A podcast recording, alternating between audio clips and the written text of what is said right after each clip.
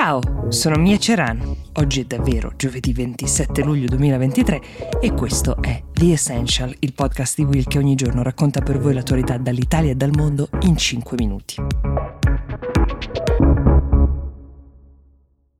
Vi chiedo scusa per la confusione con le date degli ultimi due giorni, vi ringrazio per tutte le segnalazioni arrivate. The Essential è ufficialmente il nuovo segnale orario, cercheremo di essere all'altezza anche di questo ruolo. Entriamo ora nel vivo della puntata di oggi invece con la storia di una misteriosa sparizione di una delle figure di primo piano della politica cinese, almeno fino a qualche settimana fa. Si chiama Qin Gang eh, è stato nominato ministro degli esteri da Xi Jinping in persona, recentemente sostituito, senza tante spiegazioni, dal suo predecessore Wang Yi dopo essere sparito dalla circolazione per diverso tempo. Prima assente ad un summit in Indonesia il mese scorso per non meglio specificati motivi di salute.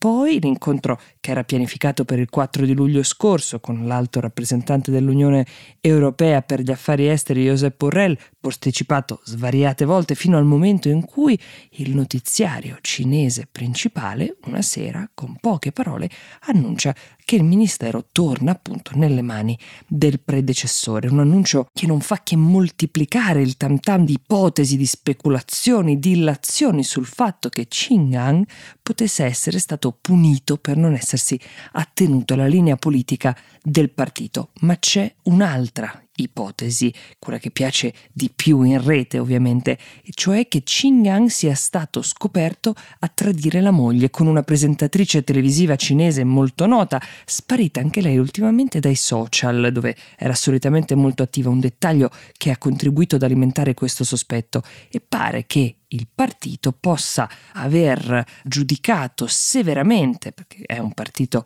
notoriamente molto severo sul tema dell'adulterio, fino al punto di voler eliminare il fedifrago dalle proprie fila. Qualcuno addirittura sostiene che queste ipotesi, cioè sia quella del disaccordo politico che quella del tradimento, siano entrambe vere. Ed è stato usato di fatto il pretesto dell'adulterio per farlo fuori da qualcuno che non lo amava più all'interno del partito. Non si può ovviamente nemmeno escludere del tutto che esistano delle cause di salute, però il Partito Comunista Cinese non sembra intenzionato a dissipare questa fitta nebbia di pettegolezzo e di speculazione. E si rifiuta di smentire o avallare avallare qualsiasi tesi.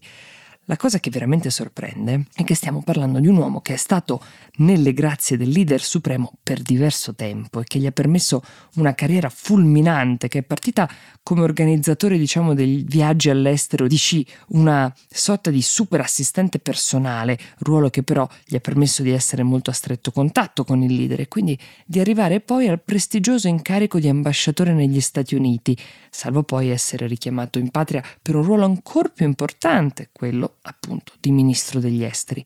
Il 57enne Qin Yang si era costruito una reputazione di patriota coraggioso che non temeva nessuno, ma aveva anche una strategia politica molto seducente.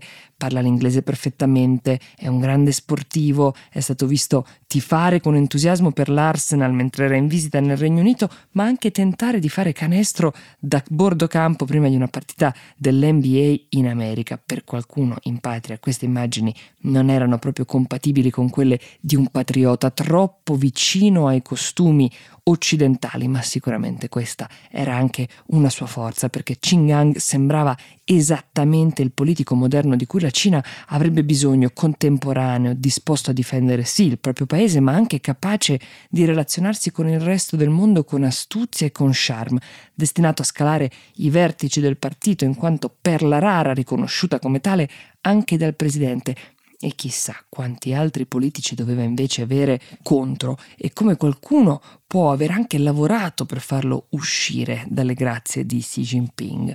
Fatto sta che lo splendido destino di Qinghang adesso è incerto nella migliore delle ipotesi. Il suo nome e il suo volto sono rapidamente spariti dal sito del Ministero degli Esteri, mentre Weibo, il principale social cinese, pullula di tesi che curiosamente non sono state censurate o mediate in alcun modo, cosa che gli osservatori reputano alquanto strana. Di solito Il gossip politico sulle lotte di potere, sui casi di presunta corruzione viene ampiamente monitorato e appunto censurato dal partito.